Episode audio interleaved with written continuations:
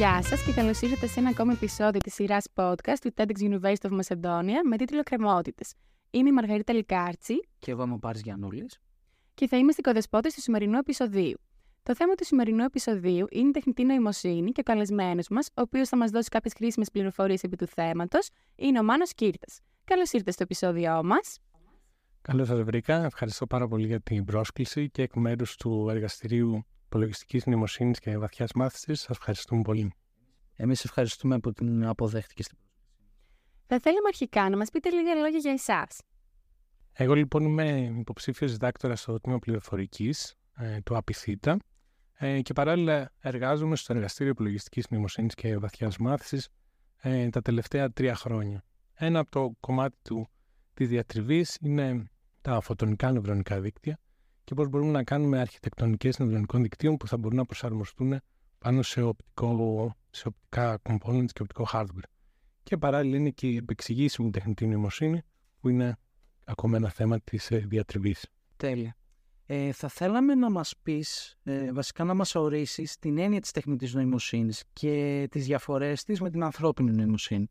Ωραία, η τεχνητή νοημοσύνη γενικά είναι ένας ευρύς όρος που περιλαμβάνει πολλές έννοιες ε, και παιδεία. Η τεχνητή νοημοσύνη σήμερα πολλές φορές συγχαίρεται με τον όρο της μηχανικής μάθησης ή της βαθιάς μάθησης, ε, όπως λέμε. Και αν θέλαμε να δώσουμε έναν ορισμό, είναι το πεδίο το οποίο μελετάει και αναπτύσσει μηχανές, ε, ευφυεί μηχανές, οι οποίες έχουν τη δυνατότητα να προσαρμόζονται και να μαθαίνουν και να λύνουν άγνωστα προς αυτό ε, περιβάλλοντα. Ε, ένα από τις σημαντικές διαφορές που έχει με την ανθρώπινη νοημοσύνη, μια, μια νοημοσύνη που αναπτύσσεται για παράδειγμα στο άτομο από μικρή ηλικία με, με κοινωνικές και συλλογικές ε, εμπειρίες, η ανθρώπινη νοημοσύνη είναι πάρα πολύ καλή στο να γενικεύει σε άγνωστα πεδία, σε, πολλές, ε, σε, σε άγνωστα περιβάλλοντα, σε άγνωστες καταστάσεις. Σε αντίθεση με την τεχνητή νοημοσύνη, που σήμερα τουλάχιστον αναπτύσσεται για να λύνει ένα πολύ συγκεκριμένο πρόβλημα ή κάποια συγκεκριμένα προβλήματα. Για παράδειγμα, να πούμε ότι ένα μοντέλο βαθιάς μάθησης το οποίο ξέρει να παίζει σκάκι, κατά πάσα πιθανότητα δεν μπορεί να απαντήσει σε ένα ερώτημα μιας άσκησης φυσικής. Ένα γλωσσικό μοντέλο, το οποίο μπορεί να απαντήσει σε μια άσκηση φυσικής, δεν μπορεί να υπολογίσει τη τροχιά, για παράδειγμα, σε ένα βίντεο, ε, σε ένα live βίντεο. Ε, οπότε σίγουρα μια αυτής είναι σημαντική η γενίκευση, ας πούμε, είναι μια σημαντική διαφορά. Κάτι άλλο είναι στην ανθρώπινη νοημοσύνη ότι έρχεται και με την ενσώματη εμπειρία, δηλαδή το άτομο ε, έχει μια ενσώματη εμπειρία σε σχέση με το ε, πώς κινείται, εν πάση περιπτώσει, ε, στην καθημερινότητά του, σε αντίθεση με, τα, με την τεχνητή νοημοσύνη, που ουσιαστικά βασίζεται ναι, μεν σε μια μαθηματική ψηφιακή αφαίρεση των νευρονικών δικτύων, και είναι πολύ σημαντικές αυτές τι λέξεις, γιατί είναι και μαθηματική, και ψηφιακή και αφαίρεση. Οπότε θα λέγαμε και φυ... από άποψη φυσιολογίας του ανθρώπινου εγκεφάλου σε σχέση με τα ψηφιακά νευρονικά δίκτυα, έχουμε και εκεί πολύ μεγάλες ιδιοποιούς ε, διαφορές. Που καθορίζουν βεβαίως και το πώς πώς λειτουργούν, εν πάση περιπτώσει, τα ευφυή συστήματα. Τέλεια. Ε, μπορείτε να μας πείτε κάποια αρνητικά και θετικά της τεχνητής νοημοσύνης; Ναι, βεβαίως. Ένα από, το, από τα βασικά θετικά της τεχνητής νοημοσύνης είναι ότι πλέον ο προγραμματιστής δεν χρειάζεται να προγραμματίσει ρητό το πρόβλημα, καθώς και τη λύση ενός προβλήματος, καθώς τα μοντέλα τεχνητής νοημοσύνης εκπαιδεύονται, ε, εκπαιδεύονται πάνω ε, σε σύνολα δεδομένων, μαθαίνουν και προσαρμόζονται προκειμένου να αυτοματοποιήσουν επαναλαμβανόμενες διεργασίες και μπορούν να το κάνουν γρήγορα και με μεγάλη ακρίβεια. Βεβαίως, ακριβώς επειδή χρειάζονται ε, μεγάλα σύνολα δεδομένων, αυτό έχει κάποια μειονεκτήματα. Για παράδειγμα, ένα είναι η συλλογή της, ε, των δεδομένων αυτών, ε, η ψηφιοποίηση κομματιών ε, ας πούμε της καθημερινότητας προκειμένου να γίνουν συλλογή των δεδομένων, το οποίο βεβαίως έχει ε, αρνητικά μειονεκτήματα όπως είναι η παραβίαση της ιδιωτικότητας και βεβαίως επειδή ακριβώς βασίζεται πάνω σε δεδομένα, μέσα σε αυτά τα δεδομένα είναι πολύ πιθανό να υπάρχουν προκαταλήψεις. Για παράδειγμα, να υπάρχουν προκαταλήψεις σε σχέση με κάποιες πληθυσμικές ομάδες που μπορεί να μην βρίσκονται σε αυτό το dataset ή να υπάρχουν προκαταλήψεις για παράδειγμα για τους έμφυλους ρόλους, για τις έμφυλες ταυτότητες με βάση, σε πάση περιπτώσει, το πώς δημιουργούνται αυτά τα δεδομένα.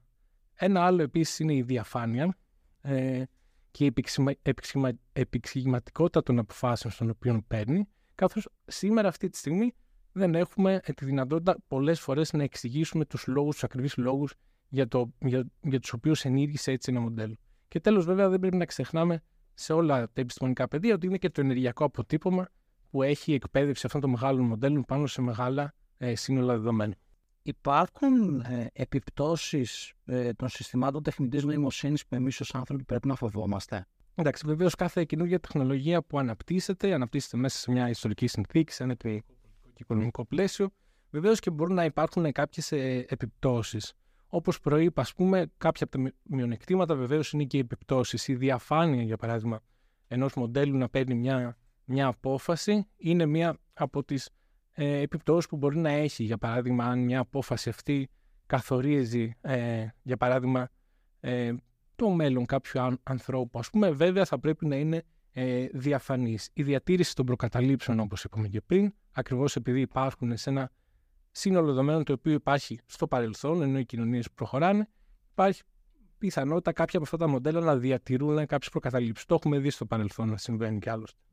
Ε, και βεβαίως είναι και ο ελέφαντας που υπάρχει πάντα στο δωμάτιο όταν μιλάμε με την τεχνητή νοημοσύνη, που είναι η αυτοματοποίηση κομματιών της ε, παραγωγικής εργασίας και το χάσιμο ε, των δουλειών. Βεβαίως, εντάξει, όπως είπα κάπως και στην αρχή, ε, ακριβώς κάθε τεχνολογικό επίτευγμα έρχεται να δώσει και κάποιες καινούριε προοπτικές σε σχέση με το πώς βλέπουμε το, τον κόσμο γύρω μας, πώς βλέπουμε την εργασία κτλ. Και βεβαίως πάντα ορίζεται και σε ένα πολύ συγκεκριμένο ε, κοινωνικοπολιτικό πλαίσιο. Οπότε θεωρώ, επειδή μου, ότι σε μεγάλο βαθμό δίνει μια πολύ μεγάλη προοπτική σε σχέση με κάποια ζητήματα όπως είναι για παράδειγμα της αυτοματοποίησης μηχανοποιημένων εργασιών και δίνει μια πολύ μεγάλη. Τέλεια. Ε, έχουμε μάθει ότι με την ομάδα σας έχετε κατασκευάσει τον ταχύτερο επεξεργαστή τεχνητής νοημοσύνης στον κόσμο, ο οποίος αποτελείται από φωτονικούς νευρώνες και λειτουργεί με φως αντί για ηλεκτρικό ρεύμα. Μπορείτε να μας πείτε πώς προέκυψε, πώς προέκυψε η αρχική ιδέα; Ναι, βεβαίως. Η αρχική ιδέα, γενικά, αν το δούμε και στο, και στο σύνολο, είναι ότι η πληροφορία στο σήμερα σε μεγάλο βαθμό πλέον διαδίδεται μέσω ε, οπτικών ινών και οπτικού hardware. Για παράδειγμα, το παλιό σύστημα ε, χαλκού ηλεκτρονικών συστημάτων που είχαμε για να μεταδίδουμε και να ε, δικτυώνεται, εν πάση περιπτώσει, ο κόσμος, πλέον σιγά σιγά αρχίζεται και αντικαταστείται με οπτικές ίνε.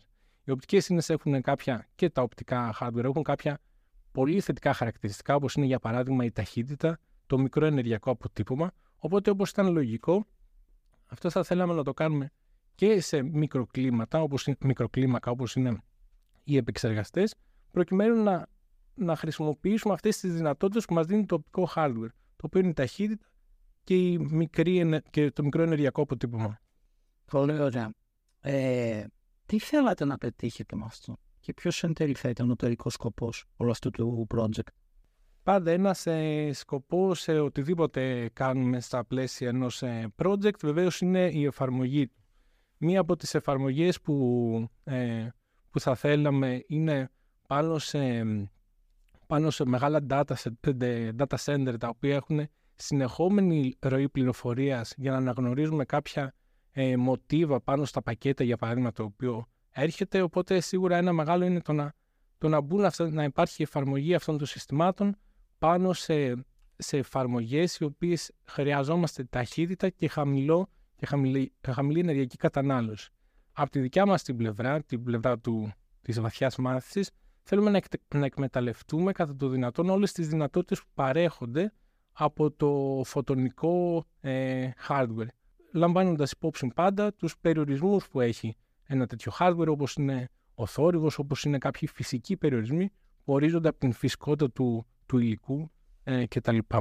Τέλεια, πολύ ενδιαφέρον και έχετε βραβευτεί και αυτό το, για αυτό το έργο, σωστά; Ε, ναι, τρεις από τις ε, δημοσιεύσεις ε, οι οποίες ε, δημοσιεύτηκαν στο, σε ένα συνέδριο στην Αμερική ε, κατακρίθηκαν και πήγαν φιναλίστ σε, μια, ε, στην, σε ένα διαγωνισμό εν πάση περιπτώσει που κάνει το, το συνέδριο.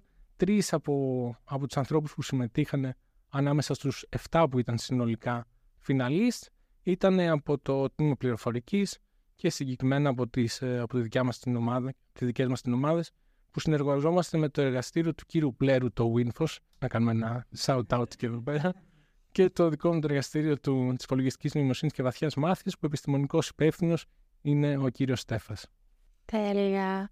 Ε, μπορείτε να μας εξηγήσετε τώρα, τι ακριβώς είναι αυτό το chat GPT που ακούμε συνέχεια; το οποίο έχει προκαλέσει και πάρα πολλές αντιδράσεις. Βεβαίως, δεν έχει, από όσο έχω ακούσει, έχει απαγορευτεί νομίζω και σε, και σε κάποιες. έχει αρχίσει να απαγορευτεί. Έχει απαγορευτεί στην Αμερική σε μερικά. Ναι. Ε, το ChatGPT ουσιαστικά είναι ένα γλωσσικό μοντέλο. Είναι ένα μεγάλο γλωσσικό μοντέλο το οποίο έχει πάνω από 1150 δισεκατομμύρια παραμέτρους. Ε, είναι δηλαδή ένα πολύ μεγάλο ε, μοντέλο το οποίο μαθαίνει πάνω σε τεράστιες βάσεις δεδομένων. Αν δεν κάνω λάθος ξεκίνησε στο να μαθαίνει κώδικα, γι' αυτό έχει και τη δυνατότητα να γράφει τόσο καλά και να βοηθάει την ανάπτυξη ε, κώδικα και βασίζεται πάνω στο Generative Pre-trained Transformer το οποίο ουσιαστικά είναι το, το core, το, η αρχιτεκτονική πάνω στην οποία ε, δουλεύει. Ε, αν πούμε ένα-δύο πράγματα σχέση με αυτό, είναι ότι αυτή η Transformer, έτσι επιστημονικά, το επιστημονικό τους ξεπέρασμα, εν πάση περιπτώσει, ήταν ότι εισήγαγαν ένα, μηχανικό, ένα μηχανισμό προσοχής, self-attention όπως το ονομάζουν, το οποίο οδήγησε σε μεγάλο βαθμό την, τη δυνατότητα να διαβάζει πολύ μεγάλα κόρπους, να μπορεί να κάνει συνδέσεις με πολλές σελίδες πριν, για παράδειγμα, από ένα βιβλίο, που μέχρι τα προηγούμενα χρόνια δεν υπήρχε αυτή η δυνατότητα με τα υπάρχοντα μοντέλα. Πολύ ωραία. Ε, ποιο πιστεύετε ότι είναι το μέλλον τέτοιων συστημάτων τεχνητής νοημοσύνης, Νομίζω το, το μέλλον ε, είναι ε, μεγάλο και προβλέπεται λαμπρό κατά την άποψή μου, ακριβώς γιατί τώρα πλέον αρχίζουμε και βλέπουμε τις πρώτες εφαρμογές, τι ευρείας ας πούμε ε, χρήσης εφαρμογές, όπως είναι αυτές των γλωσσικών μοντέλων. Σίγουρα τα γλωσσικά μοντέλα είναι ένα πράγμα που θα τα δούμε να εξελίσσονται. Πολύ σημαντικό είναι η ανάπτυξη, ότι μπορούν να αναπτύσσουν ως ένα βαθμό κώδικα, να μπορούν να συνομιλούν με άλλα συστήματα τα οποία πολύ πιθανόν να είναι δικτυωμένα επίσης ε, στο ίντερνετ. Βεβαίως δεν πρέπει να ξεχνάμε ότι το μέλλον αυτών των συστημάτων ε, εξαρτάται σε μεγάλο βαθμό και από το πώς θα το διαχειριστεί, εν πάση περιπτώσει, η, η επιστημονική κοινότητα ή, για παράδειγμα, οι εταιρείες τις οποίες το, το, το αναπτύσσουν. Ναι, ναι, ναι. Για παράδειγμα, μια πολύ μεγάλη συζήτηση που γίνεται αυτό το, αυτό τον καιρό είναι το κατά πόσο αυτές οι τεχνολογίες πρέπει να είναι ανοιχτές προς να εξετάζονται από την επιστημονική κοινότητα και προσβάσιμες ε, από όλους τους ε, ανθρώπους. Γιατί πλέον κιόλας ε, τέτοια συστήματα τεχνητής νοημοσύνης έχουν φτάσει σε τέτοιο σημείο που μπορούν να δημιουργούν εικόνες, κείμενα και συμβάλλουν πάρα πολύ και στην παραπληροφόρηση.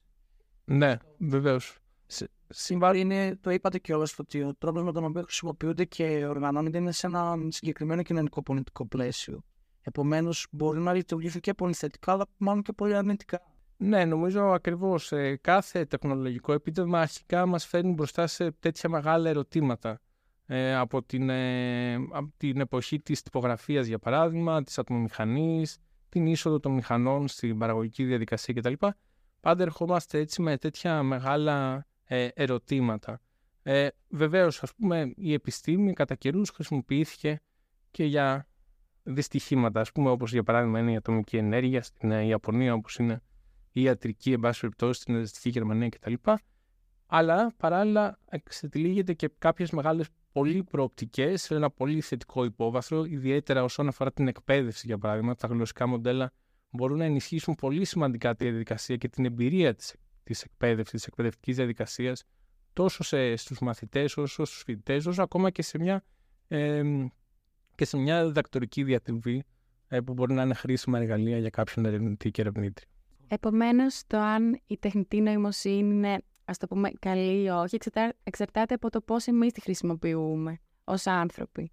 Νομίζω, νομίζω εκεί, εκεί βρισκόμαστε. Μάλλον κάθε τεχνολογικό επίδευμα έχει να κάνει σχέση με το πώς χρησιμοποιείται σήμερα, πώς χρησιμοποιούνται οι προοπτικές τις οποίες ανοίγονται μπροστά μας. Για παράδειγμα, η αυτοματοποίηση μηχανοποιημένων εργασιών βεβαίως είναι κάτι πολύ θετικό το οποίο μπορεί να συμβεί. Ε, εργασίες που είναι δύσκολες, κουραστικές, βαρετές για να γίνονται, μπορούν να μηχανοποιηθούν με έναν τρόπο και ε, κάποιος κόσμος να μπορεί να κάνει πιο δημιουργικές εργασίες ή να έχει περισσότερο ελεύθερο χρόνο ή να ασχολείται με πράγματα που θα, άρεσαν, θα του άρεσαν περισσότερο ε, να κάνει. Βεβαίως, από την άλλη πλευρά, τον κόσμο που ζούμε δημιουργεί και ανεργία. Οπότε θεωρώ ότι κάθε τεχνολογία αλλα, αλλάζει τον κόσμο γύρω μας, αλλάζει τον τρόπο που εργαζόμαστε, τον τρόπο που κοινωνικοποιούμαστε, αλλά παράλληλα δίνει και μια τεράστια προοπτική και είναι σημαντικό να την εκμεταλλευόμαστε με σωστό τρόπο. Πολύ ωραία. Ε, φτάσαμε λοιπόν στο τέλος του σημερινού επεισοδίου της σειράς podcast εκκρεμότητες του TEDx University of Macedonia. Θα θέλαμε να ευχαριστήσουμε πάρα πολύ τον καλεσμένο μας Μάνο Κερτά για αυτή την πολύ όμορφη συζήτηση και εσείς μπορείτε να μας ακολουθείτε στο Spotify και στα υπόλοιπα social media και φυσικά να μας αφήσετε το σχόλιο σας. Σας περιμένουμε στο επόμενο επεισόδιο.